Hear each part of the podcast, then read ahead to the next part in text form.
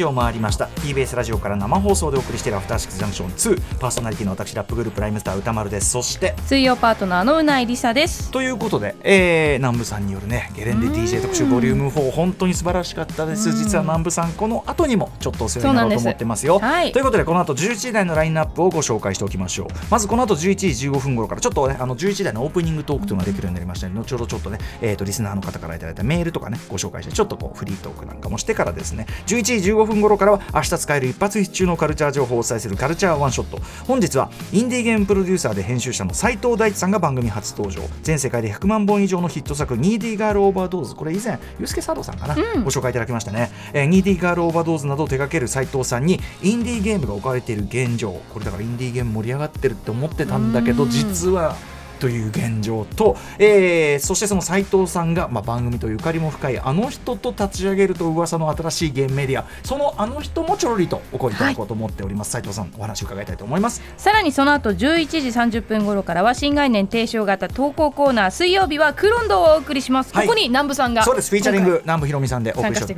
あのリスナーの方からですねちょっとクーロンドをこうなんていうかゲームシステム的にちょっとブラッシュアップの案なんかもいただいてるみたいで、うん、はい、はい、ちょっとそんなのも取り入れながらいきたいと思います。はい。番組の感想などお便りは歌丸アットマーク TBS.CO.JP 歌丸アットマーク TBS.CO.JP まで送ってください。読まれた方全員にアフターシックスジャンクション2のステッカーを差し上げます。はいということでですね、うん、あのー、南部さんのねあれが本当にすごく大すごいなんていうかいろんなでもなんていうかものが浮かび上がる時間でしたよね。うん、そうです、ね、もちろん素敵なゲレンデ理想のゲレンデを思い浮かべるっていうのはもちろん、時代感がすごくやっぱり、うん、私はその時代を生きてないので見てもないし、だからこそより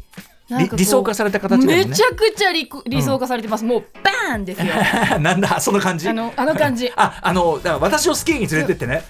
何かと思う。そうそうそう。あの原田知世さんのね、はい、はいはいはい、みたいな世界。でも本当にあのホイチョイプロダクションのその映画第一弾が私をスキーに連れてってスキー場が舞台で、うん、なおかつあれは代理店だもんね。みたいな、うん、あのなのはものすごいだからよくできたもんで、うん、もう必然というか、まあそこにすべてだから良くも悪くもではあるんですよね。だからリアルタイムムでいると俺がへっと思ってたっていうのも本当にそれは時代の空気としてあるし、一番やっぱり特に女性とかはやっぱ扱いも今とはもうまた全然違うね世の中でもあったし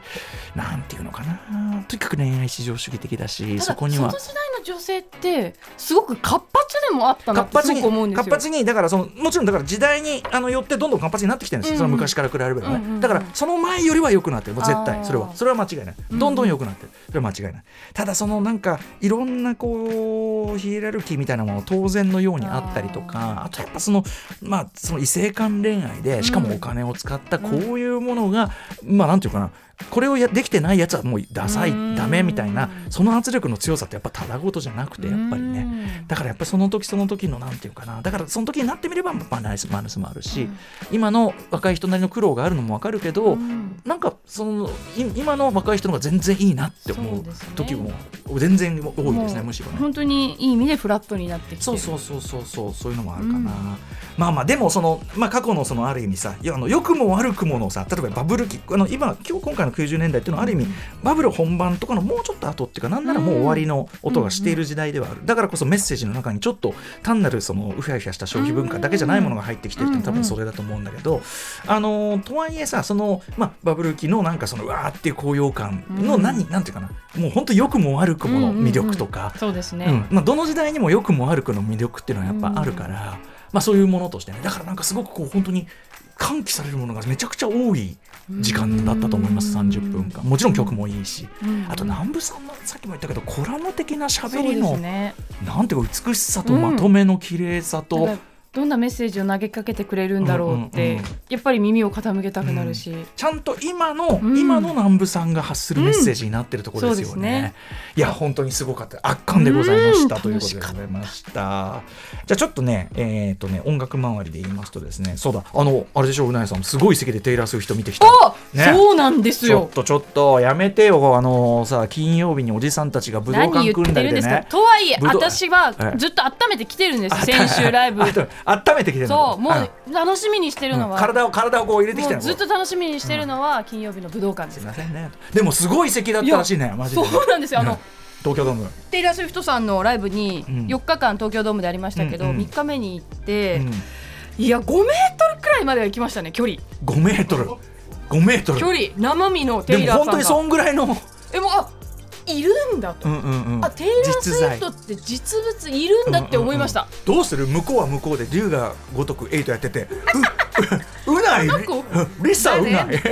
リサうないいるんだ。こんな子がいるんだみたいな感じで ねえ世界的にもやられてますからね可能性。どうでしたか？けね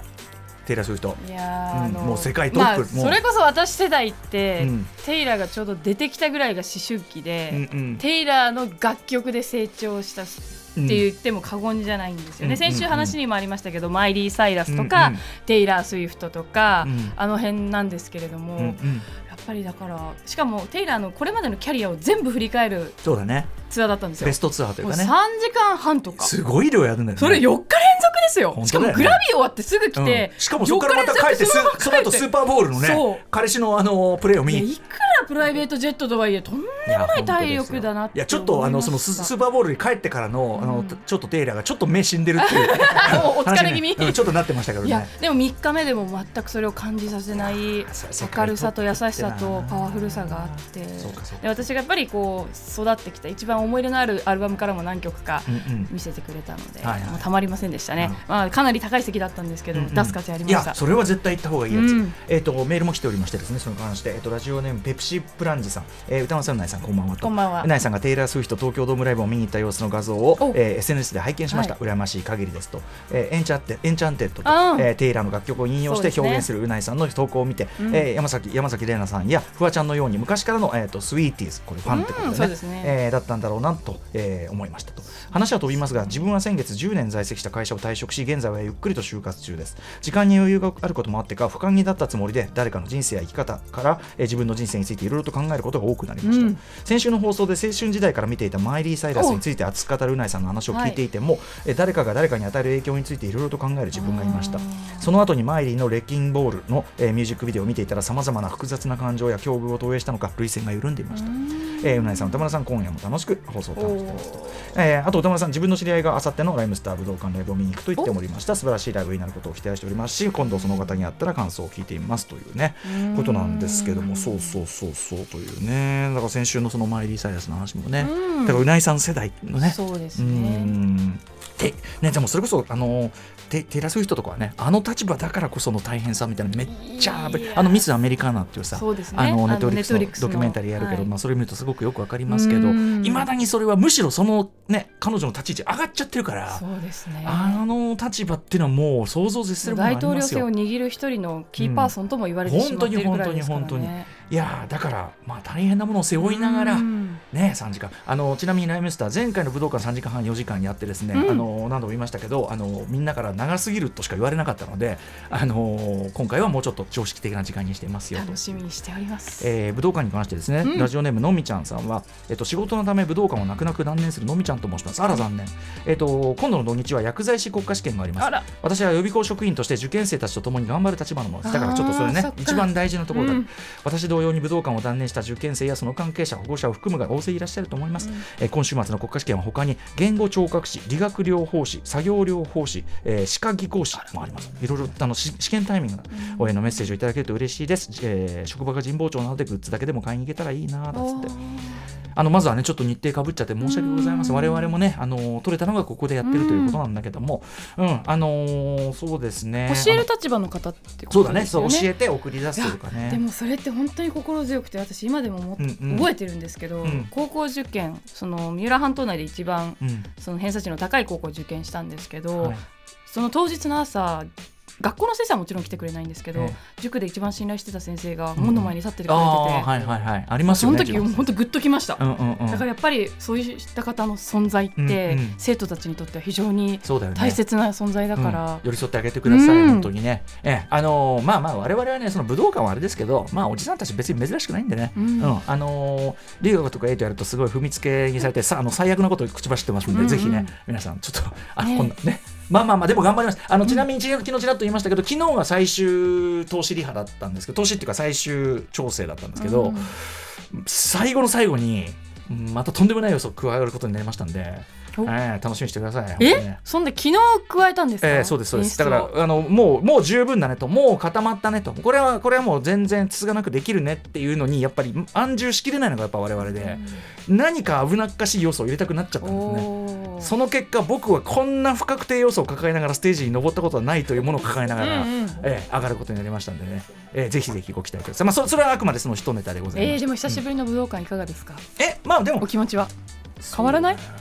でもね武道館ってそのちょいちょい僕行ってるんですけど、うん、もちろん大箱ですよ。8000人入る大箱ですし、うん、まあ、優勝ある会場ではありますけども同時に構造上すごくお客が近い箱なんですね、うんはい、なんならその例えば ZEP とかのなんか後ろの方とかよりは、パシフィコとかの後ろの方とかに比べると全然みんな近くて、結構皆さんの顔見えちゃうぐらいの距離で、なんでそういう意味でのアットホームさというのかな？はい感じはありますしね、あとはそうだなその、えーと、我々の終わった3日後かな、えー、東京ドーム同じ東京ドームでバッドホップ、うん、東京ドームでのヒップホップライブってガイタレも含めて誰もそんなワンマンなんかやってないんだから僕はその若者たちのあのもちろん彼は彼はこれでね活動をやめてしまうけども、あのそれもでスタッフもかぶってるから、だからあのすごくもうそっちの成功ものも願ってやまないしちょっとそっちは月曜僕放送あるんでいけませんけどもそれもねだからねあのね月曜っていうのも彼らもギリそこが取れたからってことなんです。まだまだやっぱりねヒップホップ特に、ま、日本のヒップホップなんていうのはねあのそんなに音楽業界でやっぱり強いわけではないのであの誰でもその、まあ、お金を出せば取れるとかそういうことじゃないんです。全くそういうことじゃないんです。なので、あの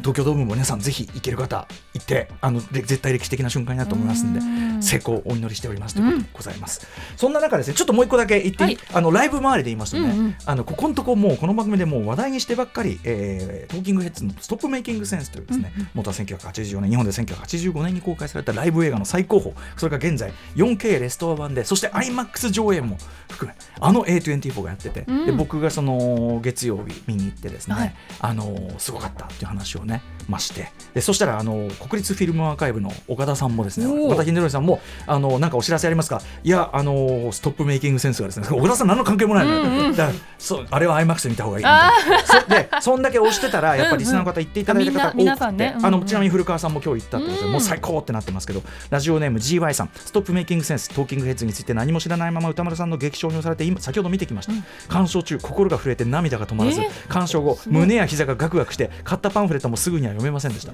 まだ言葉にはできませんが、人生の一本になる映画でした。映画に詳しくないのでアトロクのおかげですごい映画にたくさん出会えています。とりあえず感謝をお伝えしたく乱文失礼いたしました。こんなに食らっていただいて。え私でもこのメッセージ今読んでいただいて、ね、行きたくなりました。ね。どんどん伝播してる、うん、ラジオネームみかんの菅さんも、えー、先日から話題になっているストップメイキングセンスを地元の IMAX 劇場で鑑賞してきました。学生時代に一度鑑賞してトーキングヘッズのファンになって以来2度目の鑑賞です。バキッとクリアになった映像と音声そして IMAX の大画面は昔に見たミニシアターとは比べ物にならない迫力と臨場感そして自然と体が動き出すグルーヴ感。最高最高です。さほど混んでいなかったのが幸いして半ば体を踊らせな,、えー、ながら見ていたもののこれはスタンディングで踊りながら見たいと一人で、えー、家で踊り狂っておりましたがなんと作品のスタンディング上映が開催されるというではありませんか。東宝シネマズ日比谷六本木ほか一部の劇場に限られるようではあるのですが、えー、これはぜひ駆けつけて大勢のファンと一緒に、ね、えー、バーニンダウンザハウスと叫びながら見たいと思います、えー、2月16日金曜から一部劇場にてですってまた武道館に当ててきやがってこの野郎。ああこんなストップメイキングセンス当てられたらたまったもんじゃねえこの野郎。うんあの本当にあのねでね会場を見るとねすごいやっぱ入ってたっていうふうになってたし、あのもちろんローキングヘッズ世代というかね、うん、あのこれをリアルタイムで見てた世代もいるんだけど、うん、結構若い人もガンガン詰めかけてて素晴らしいことだと思います。えー、私もあのパンフの方に寄稿しておりますし、うん、何をもって史上最高のライブ映画なのかというのはまあその解説、まあ、しつこく私もいろいろ言っておりますが何しろかっこいい。というかかっこいい。あんなかっこいいのある？いいあれはかっこいい楽しい、うん、そう楽しい楽しいんですよ、ね、全然知らなくても。うん大丈夫全然大丈夫かっこいいって。なる、うん、あのねもうステージ演出が普通じゃあのでもいわゆるテイラー・スウィフト東京ドーム公演みたいな、うん、その足し算のライブじゃないんですよね。むしろもう計算され尽くした引き算のライブなんですよ。なんだけどそこにもうかっけえとしか言いようがない演出とでもそれより何より大事なのは舞台上の人間が僕が言ってる今俺たちは最高に素晴らしいものを生み出して、うん、体が動いてしまう笑顔になってしまうというその瞬間がその舞台上にいるようにパッキングされてるっていうか。それでいて絵はバキッとどの瞬間切り取って学装してもいいぐらいかっこいいみたいな。ジョナサン・デミ監督は後に羊たちの沈黙でブレイクするジョナサン・デミ。も亡くなられてしまってますけどね。ジョナサン・デミの人間に対する眼差しも本当に素敵な一作でございます、うん、ストップメイキングセンスお金もらってんのかってぐらい言ってますけど 一銭もあの一銭もじゃないあのあのパンフではねもちろんギャラはもらってますけども、うん、あの宣伝のお金は別にもらってないけどぜひ機会があったらの、うん、IMAX おすすめです。ぜひね見てみてください。そして声出し上映行きたいですね。ということでございました。といったあたりで一旦お知らせです After Six Junction.